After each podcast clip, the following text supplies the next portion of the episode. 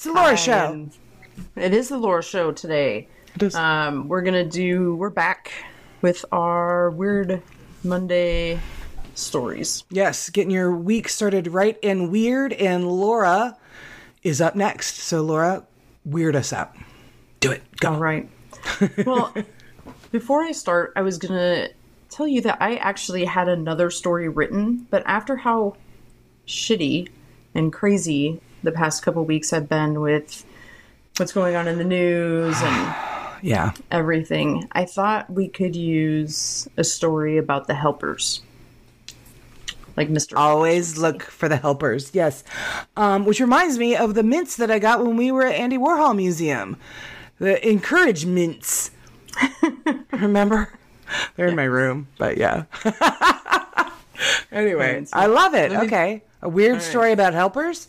Yeah, well, it's not weird so much as just interesting and something I don't think a lot of people know. Great. I love it. I'm excited. so, okay, here we go. My sources are uh, maritime-executive.com and titanicfacts.net. Oh, okay. Oh. So, on Thursday, April 11th, 1912, Carpathia left New York almost unnoticed just after noon, bound for Trieste, as usual, on a journey which, for momentous reasons, it would never complete, but a journey which would take it from insignificance to celebrity. At about the same time, on the other side of the Atlantic, a hugely celebrated ocean greyhound was leaving Queenstown and heading west on her maiden voyage to New York. It was Titanic, brand new pride of the White Star Fleet, commanded by Captain Edward Smith on his last voyage before retirement. Titanic had on board many rich and famous socialites, celebrities of the day, and her departure from Southampton had been as celebrated as Carpathia's had been unnoticed. Wow. Okay. This is going to be good. Yay. Uh, in command of the Carpathia was 42 year old Austin Rostron, an officer with Cunard since 1895 and master of Carpathia for just three months. Hmm. With him were 700 passengers, 150 of them elderly American tourists, and most of the rest former emigrants making a visit home. So at 12:15 a.m. on the morning of April 15th, Carpathia's wireless operator, Harold Cottam, was in the process of untying his shoes in readiness for bed. He was 10 minutes later than he would normally um, than he normally would be in turning in, and luckily his earphones were still clamped to his head. Oh, Um, okay. Had they not been, um, there would be no Titanic survivors. Um, he was actually supposed to be off work at midnight. Wow. Okay. So, on receiving the first SOS from Titanic at 12:15, Cottam raised Captain Rostron, who had already retired for the night, uh, and the captain in turn rose to the challenge of his first maritime emergency with impeccable practical thoroughness. After a brief moment of disbelief, um, in which he questioned Cottam about the certainty of his seemingly preposterous claim that the, the Titanic was in distress. Remember the unsinkable ship? Unsinkable ship. Yeah.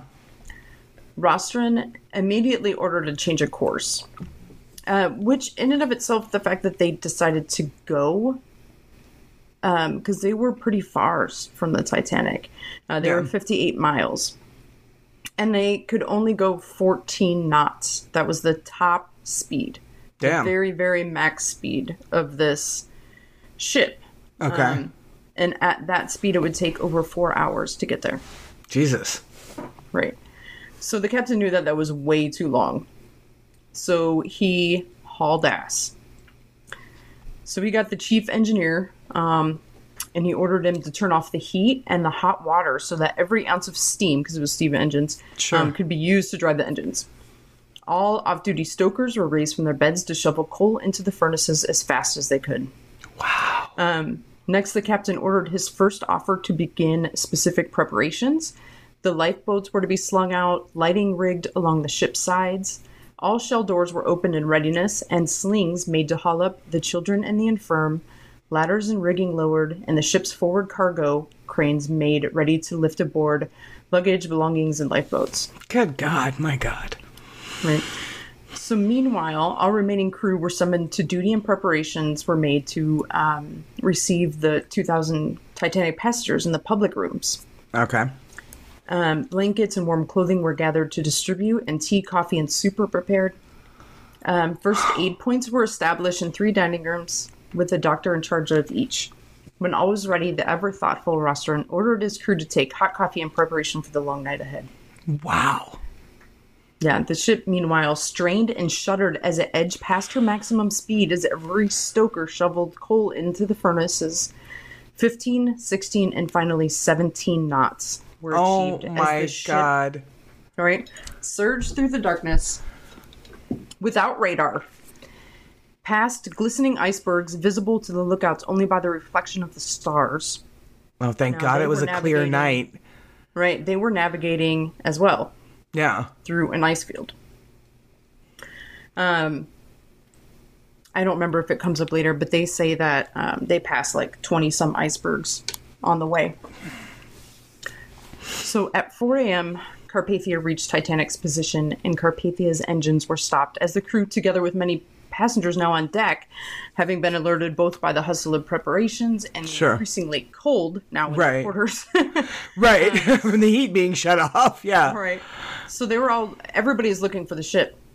Suddenly they saw a green flare fired by Titanic's lifeboat number two, and the first survivors came aboard at 4.10 a.m. Oh my God. By 8.30 a.m., Charles Lightoller, the final person to be rescued, stepped aboard Carpathia. Carpathia. Now carrying double her original complement of passengers, Carpathia steamed slowly among wreckage and icebergs seeking more survivors, but they found none. And by this Um, point, Titanic had gone, gone. completely under. Yeah. Mm-hmm. Yes. So his next decision was where to go.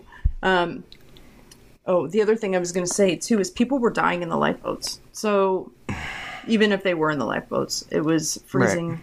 They're Yeah. wet, right? They're getting that's four hours later. Yeah. The- And God knows how long they, you know, In the water, freezing water. Yeah. yeah, and just cold. Right. Um, so the fact that he got there that fast most certainly saved lives. and then was still able to like sail on once he got everybody and then still able you would think that that boat would be like i'm done i'm very tired you have pushed me to my max capacity and i just Right. can't go any further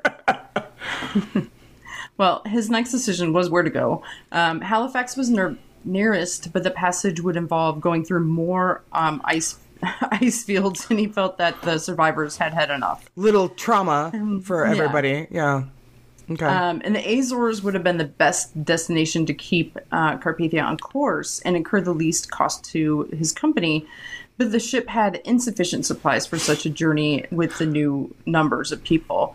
Um, so he at headed least back cost to his from. company he's even still like trying to like help the company like Right. wow this guy you don't hear a lot about this right? guy right No, and I have never really heard the story of how I, um, intensely they pushed to get there to help people. Right. You always hear about the Carpathia was the one that came and rescued everybody out of the ocean, but And the other one ignored That's the kind of it. distress call. That's Yeah. what you hear. Yeah. That was actually closer and faster. Yeah. because of course that's Guy. right. Yeah, that's what always happens. But this guy, you know, really Yeah. Really? was fucking awesome. Let's get tea and coffee and soup ready for them. They're going to be freezing. Oh my god. Wow. Okay. All right. So, um, so he headed back to New York. Um, the passengers and crew did what they could, giving up beds and clothing to those who had survived near freezing temperatures, often inadequately dressed. But for many inconsolable widows, nothing could be done save allow them to cry themselves out. Mm-hmm. Carpathia was besieged by calls from the press, which Rostron ordered were to be ignored. And when it finally arrived in New York on the morning of April 18th, it was accompanied upriver by reporters in hired tugboats shouting questions through megaphones. So the press were dicks even way back then. Right, yeah, even back then. Wow. All right. Eventually the vessel um, berthed at 9.30 a.m. at Pier 54, which it had just left seven days earlier. So though he received much praise and um, was decorated for his calm and exemplary actions, Um, Rostron was reluctant to speak publicly about the Titanic disaster, and the references in his autobiography, Home from the Sea, published after retirement, were self effacing and devoid of sensation. But in response to a journalist querying many years later how the little ship could have been coerced to travel at a speed greater than the maximum which it was supposedly capable, Yeah. and how it had progressed safely at such speed through ice in the dark. yeah. The deeply religious Rostron simply replied, A hand other than mine was on the wheel that night. And that is the story of the Carpathia. Oh my God. wonderful crew that went to help Titanic. Laura, I love it.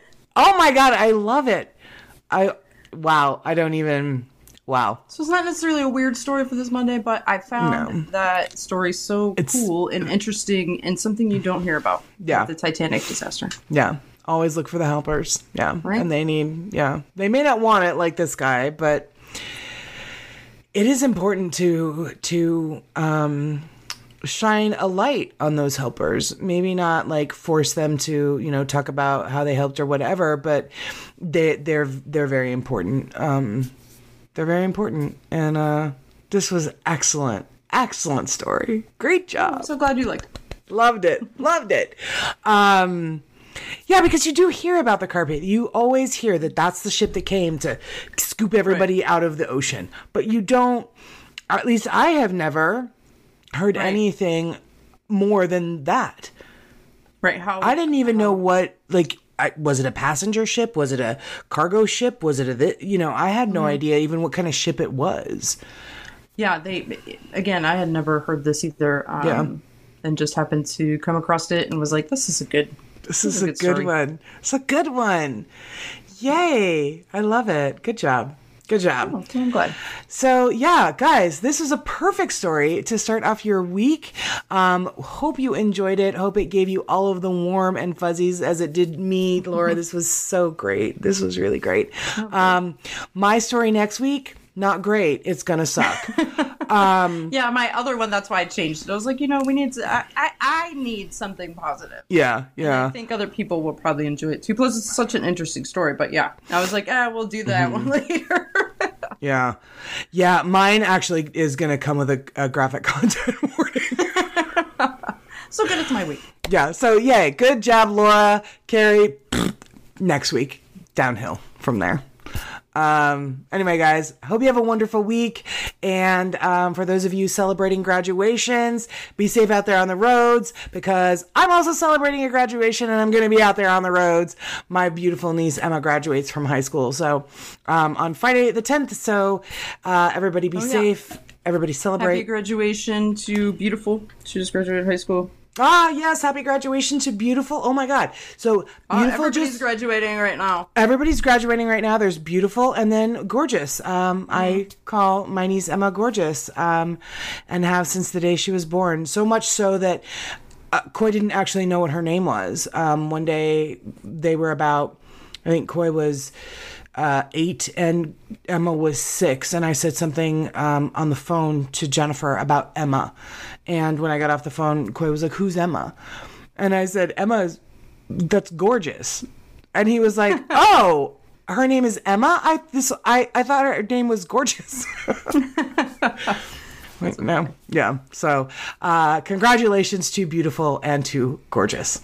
Um, yeah, that's that on that, guys. Uh, as we say here at History of Haunting, stay safe out there because you never know who Or what? is listening, and look for the helpers. Good job, Laura. This was a great one. All right, bye, guys. Bye.